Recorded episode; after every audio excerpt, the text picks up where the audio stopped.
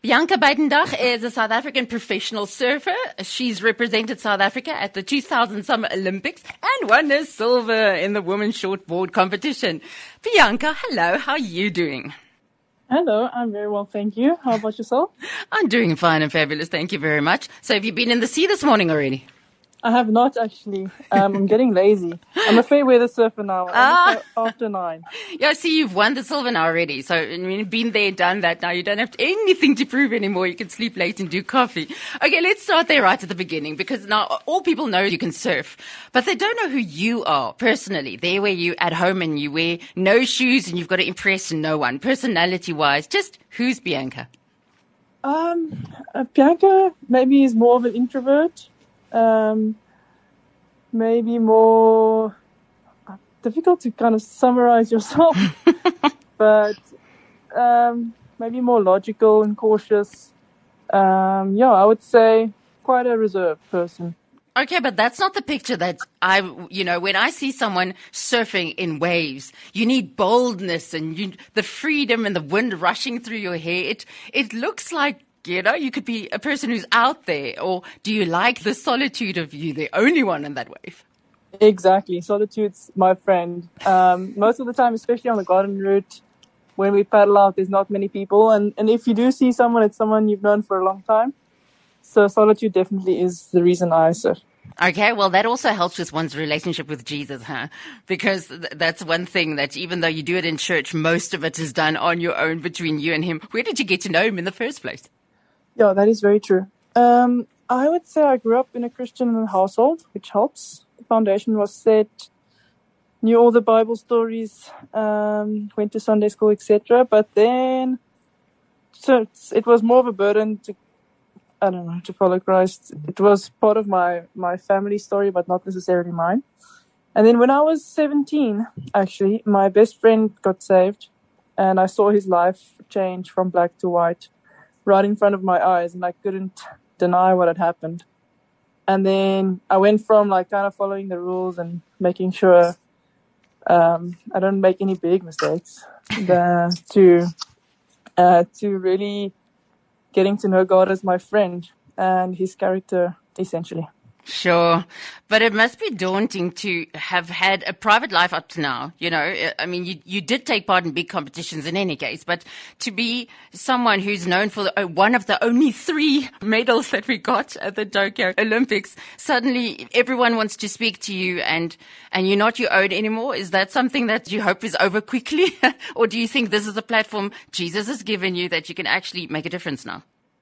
I guess it is an opportunity. Um, after the Olympics, God really put on my heart that what the next season of my life would entail. And life community services, like every time when I stood up on the podium, he just gave me such a big magnet towards the kids um, in the NGO that I'm involved in. And he's like, this is, this is here for you to direct the attention to them. So that was my instruction and I'm taking it uh, very seriously. And yeah, I'm getting involved with Life Community Services in George, and we're planning on building a primary school next year. So that's that was the reason I think God um, gave me that result, and maybe that podium in a in a nutshell. Okay, well, tell us about them. Who are these kids? So, um, Life Community Services started in George 20 years ago uh, through a couple, Morena and Philip de Vries. They it's an organization that that does a lot of a lot of different things. But essentially, they try and cater for the orphan and most vulnerable kids in the community.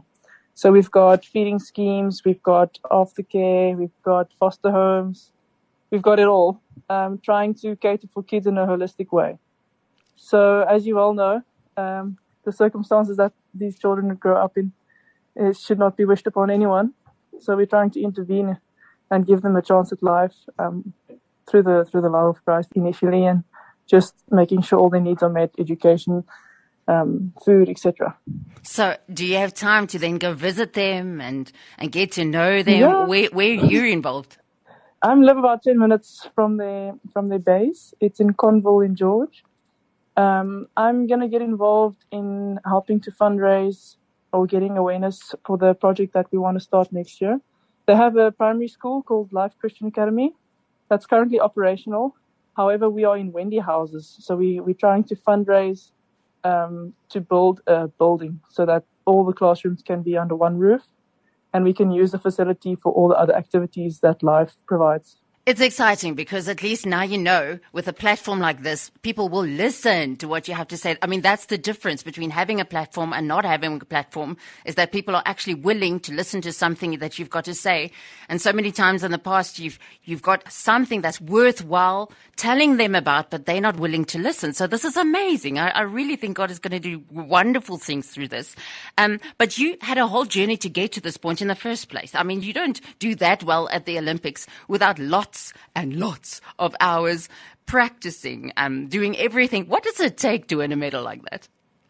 I guess a skill is definitely a factor, like hours and hours of developing a skill.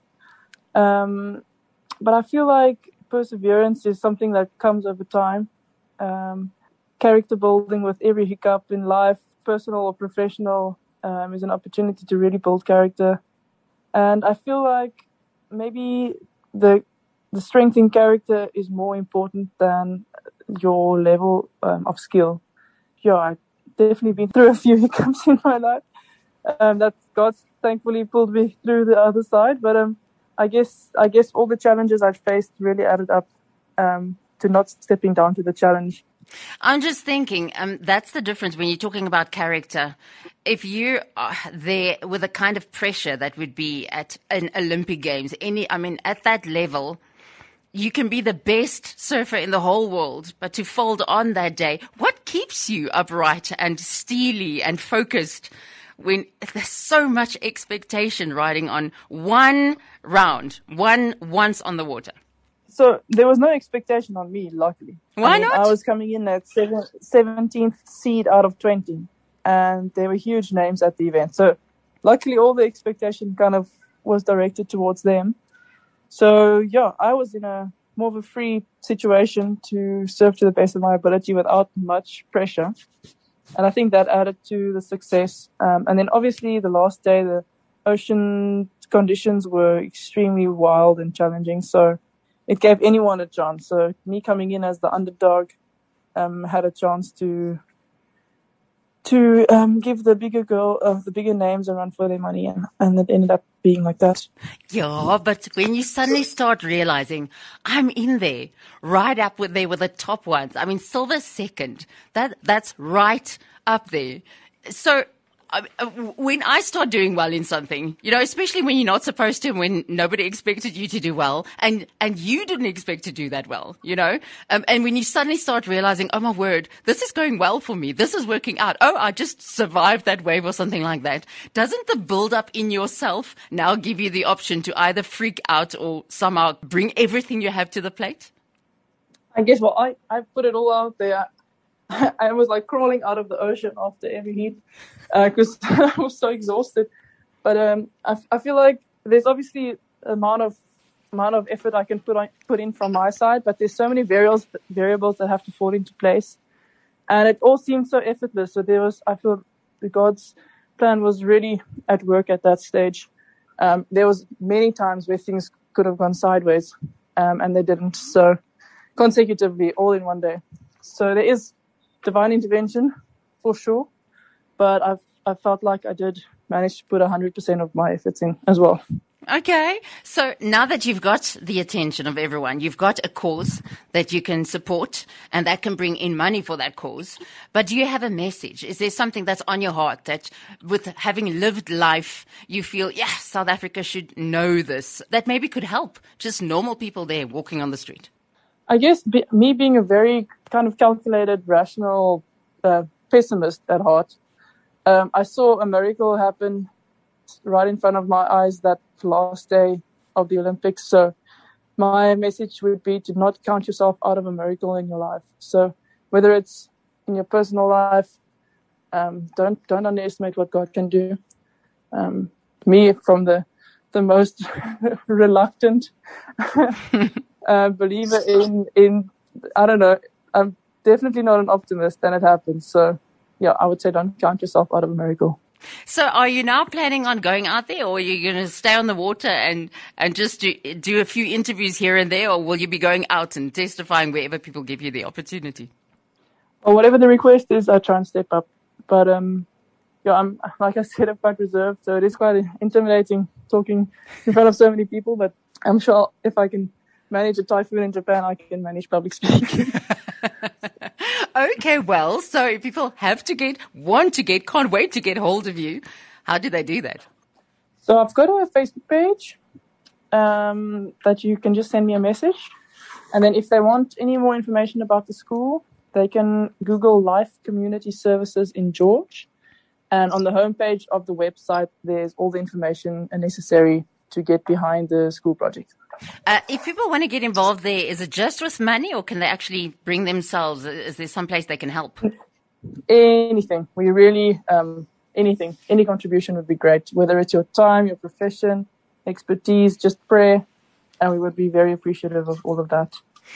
Okay, so we want to bless you from our side as well, because um, with Luke ten twenty seven, where you get to love the Lord with all your heart, all your mind, all your strength, um, and to love others as yourself. I know that's the reason we're on earth. Surfing is to serve Him in a way that you can love Him with all your heart and everything. Well, may you have a greater capacity. May He give you more opportunities to love Him with, even though it's reluctant public speaking, or to love Him with another day on the beach, or if, wherever God gives you the opportunity. Every hug that you give, every child um, there at the ministry that you're involved in, may you have the capacity to love well and to serve well and to serve well to his glory. and may, and may this platform, I know it's a holy place. I know if, if God gives it to you, it's a place of responsibility and all of that.